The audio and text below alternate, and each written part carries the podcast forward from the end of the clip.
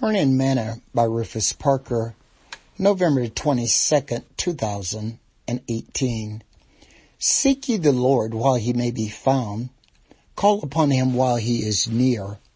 Let the wicked forsake his way and the unrighteous man his thoughts, and let him return unto the Lord, and we will have mercy upon him and to our God, for he will abundantly pardon. For my thoughts are not your thoughts, neither are your ways my ways, saith the Lord.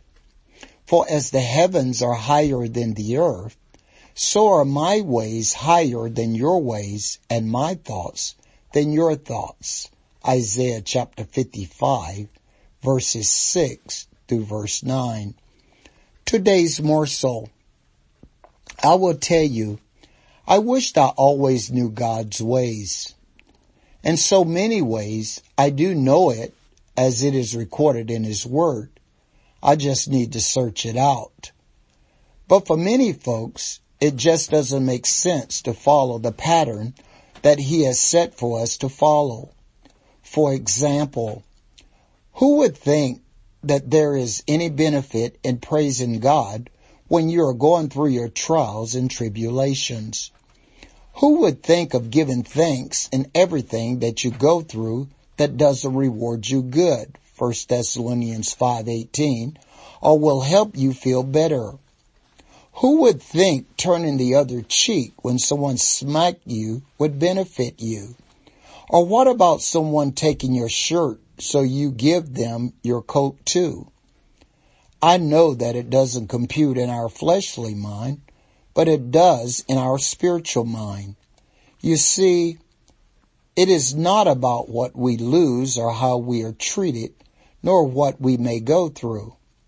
It is all about our attitudes doing them. You see, if our attitudes, that determine our strength when we are weak. But if we faint in the day of adversity, our strength is small and his ways do not compute. His ways are so much higher than our ways, so it makes perfect sense to follow them. Sing this song with me today. Say the name of Jesus. Say the name so precious. No other name I know that can calm my fears and dry my tears and wipe away my pain when I don't know what else to say and I just can't find my way. I just say the name. Thought for today, His way is so much higher than ours.